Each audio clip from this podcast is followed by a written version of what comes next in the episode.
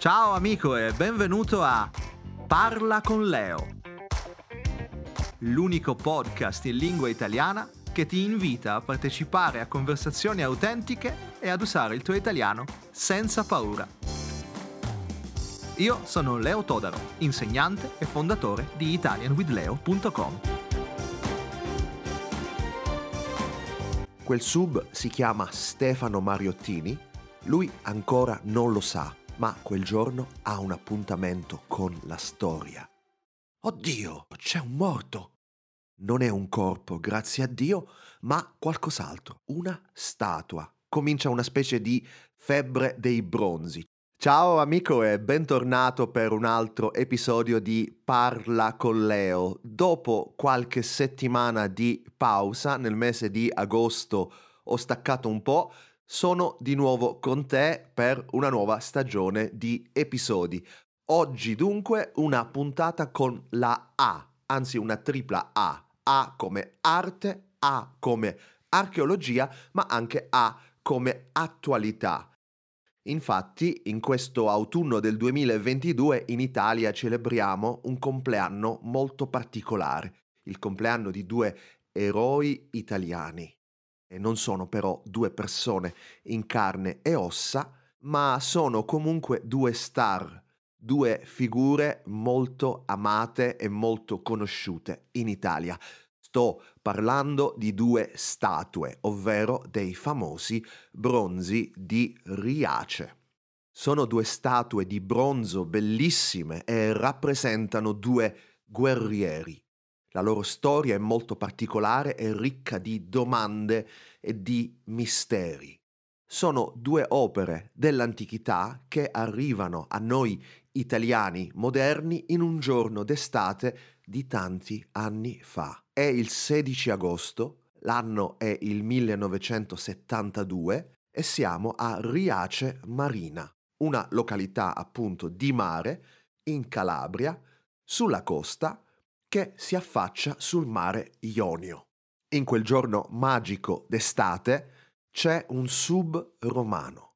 Che cos'è un sub? È una persona che ama fare immersioni. Quel sub si chiama Stefano Mariottini, lui ancora non lo sa, ma quel giorno ha un appuntamento con la storia. A circa 300 metri dalla costa Stefano si immerge e a un certo punto là sotto vede un braccio emergere dalla sabbia. La sua prima reazione deve essere di incredulità, di shock, di paura. Oddio, c'è un morto. Poi si fa coraggio, si avvicina, tocca e con le dita sente una durezza metallica. Non è un corpo, grazie a Dio, ma qualcos'altro.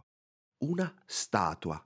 Stefano risale in superficie, prende fiato, poi si immerge di nuovo e così prende corpo questa straordinaria scoperta, perché coricata di schiena c'è anche una seconda statua. Il compito di Stefano è finito, adesso tocca agli esperti. Giorni dopo le due statue vengono recuperate con grande cautela usando un sistema di palloni gonfiabili. La gente di Riace e dei paesi vicini nel frattempo assiste curiosa alle operazioni di recupero. C'è stato un passaparola e in molti sono lì eccitati e curiosi di sapere che cosa gli ha restituito il mare. Quando vedono le statue partono degli applausi scroscianti. E tra questa folla di curiosi c'è anche una ragazzina, si chiama Antonella Piromalli. Lei e i suoi amichetti volevano andare subito a vedere, ma i suoi genitori l'hanno obbligata a tornare a casa, a lavarsi e a mettersi il cosiddetto vestito buono, cioè quello delle feste. Oggi, matura sessantenne, Antonella ricorda in un'intervista a Repubblica, non accadeva mai nulla di entusiasmante, quindi è stato un evento senza precedenti. Dovevamo assolutamente partecipare. Se ripenso a quella folla, sembrava di essere a un concerto. Adesso la gente e gli esperti cominciano a interrogarsi sull'identità di quelle due imponenti statue di bronzo Forse, pensa qualcuno, sono due santi della tradizione cristiana, Cosma e Damiano, che erano gemelli e medici, sono morti da martiri durante le persecuzioni dell'imperatore Diocleziano. Più avanti troveremo risposta a queste domande, però è più importante in quel momento riportare i due bronzi al loro antico splendore. Le due statue hanno passato qualcosa come duemila anni in fondo al mare e quindi necessitano di una accurata ripulitura. La ricevono nel capoluogo, Reggio Calabria, e poi vengono inviati a Firenze, dove sono sottoposti ad altre analisi. E qui a Firenze tra il dicembre 1980 e l'estate del 1981 vengono esposti. È un successo strepitoso e addirittura il Presidente della Repubblica Pertini li chiama a Roma, li vuole mettere in mostra anche lui al Quirinale. E quindi ecco comincia la tournée di questi due guerrieri, comincia una specie di febbre dei bronzi, ci sono file chilometriche per vederli. Italiani illustri come Piero Angela e suo figlio Alberto vanno ad ammirarli, tutti ne parlano, anche lo scrittore Luigi Malerba, ad esempio, ci scrive un racconto, la storia di un uomo geloso perché la moglie è andata ad ammirare questi due maschi. Nel frattempo a Reggio Calabria sono impazienti, cominciano ad arrabbiarsi, a protestare, dicono Ehi, non facciamo scherzi, i bronzi sono nostri e li rivogliamo. Vuoi ricevere testi da leggere e ascoltare, brevi video, esercizi di grammatica e di lessico? Segui il link nella descrizione e lasciami il tuo indirizzo email. Ti scriverò una o due volte al mese con una selezione gratuita di materiali e inviti. Finalmente i bronzi tornano a casa e dal 1981 sono in mostra a Reggio Calabria in una sala tutta loro. E anch'io, amici, allora dodicenne, con la mia famiglia, un giorno d'estate, prendo il traghetto da Messina e vado a vedere queste due meraviglie. Proviamo adesso ad osservare più da vicino i due bronzi i miei studenti a scuola e i miei studenti online, proprio in questi giorni, settembre del 2022, stanno imparando come si descrive qualcosa come un oggetto o un posto in modo oggettivo o anche in modo soggettivo. Quella che facciamo oggi insieme è una descrizione oggettiva, dunque ti invito a trovare in rete qualche foto dei due bronzi, scrivi nel motore di ricerca bronzi di Riace sono due statue in bronzo, alte rispettivamente 1,98 m e 1,97 m. Pesano circa 160 kg ciascuna. Il materiale, come detto, è il bronzo, quindi una lega di rame e stagno.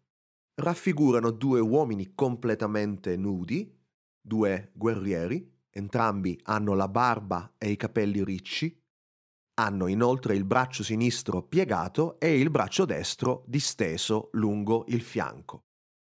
Possiamo concludere che siano dei guerrieri per la posizione delle braccia. La loro posizione sembra suggerire che abbiano in una mano un'arma, probabilmente una lancia, e nell'altra mano uno scudo. Il bronzo A, un fante, ha una posa più vigile e nervosa, il bronzo B appare invece più disteso. Il ritrovamento dei due bronzi nel 1972 ci ha messo di fronte a una quantità di domande e per fortuna un esercito di esperti ha trovato per noi le risposte. Attraverso complesse analisi abbiamo potuto datare le due statue. Sappiamo dunque oggi che sono state create nel V secolo a.C. in Grecia secondo gli esperti, facevano parte di un gruppo statuario di diversi altri elementi esposto ad Argo nel Peloponneso. Sappiamo che in testa avevano un elmo e che erano collocati su un basamento. Un particolare molto emozionante, queste due statue dovevano avere un grande valore artistico anche nell'antichità. Lo sappiamo perché in epoca romana uno dei due guerrieri, il bronzo B, perde un braccio e qualcuno provvede a ripararlo, quindi viene effettuata una complessa e costosa seconda fusione. Come detto, negli anni Ottanta scatta in Italia una febbre dei bronzi. Chi li vede di solito si innamora. Colpisce la loro prestanza fisica, cioè questo fisico potente, la calma intensità della loro figura, la lucentezza del bronzo, la qualità dei dettagli. Ma il loro fascino ovviamente sta molto anche nella loro storia e nelle domande che portano con sé. Dove stavano andando? Li avevano venduti? Rubati? I marinai che li stavano trasportando sono affondati insieme a loro? O li hanno gettati in mare durante una tempesta, nella speranza di placare le ire degli dei? Ecco, quando guardi i bronzi non puoi fare a meno di pensare ai loro misteri, non puoi fare a meno di pensare che loro la risposta la conoscono, ma non te la dicono, le loro bocche sono cucite. Il loro ritrovamento miracoloso ha un duplice effetto su noi italiani. Da un lato ci riporta indietro di duemila anni, ci ricorda il nostro passato glorioso, noi italiani del sud siamo eredi della civiltà ellenica e di quella romana, dall'altro ci permette di guardare a noi stessi in modo diverso, perché chi è cresciuto in Calabria o in Sicilia si sente a volte un po' dimenticato dallo Stato, si sente un po' cittadino di serie B e anche i mass media ci mettono del loro perché spesso si concentrano sui mali del Sud, sugli aspetti negativi, la mafia, l'andrangheta. Quindi, grazie ai bronzi, noi oggi possiamo avere di noi stessi una visione più positiva. I bronzi ci ridanno orgoglio e speranza. Anche per Antonella, la signora di Riace che ho menzionato all'inizio. Oggi sessantenne, vive al nord, a Gorizia, fa la maestra d'asilo e quando la gente le chiede di dov'è, lei risponde di Riace e la gente la associa a qualcosa di bello. E dunque Antonella sicuramente è orgogliosa oggi di poter dire sono calabrese. E infatti racconta al giornale Repubblica anche ai miei piccoli alunni, spesso, racconto la storia dei due signori con la barba, emersi dall'acqua come le conchiglie. Bene caro amico, è tutto anche per questo episodio, ti aspetto presto per un'altra avventura, per un'altra storia. Ti ricordo che di questo episodio e di tanti altri sono disponibili trascrizioni e materiali. Segui il link se vuoi saperne di più. Grazie per avermi ascoltato e ti aspetto presto per un'altra puntata. Ciao!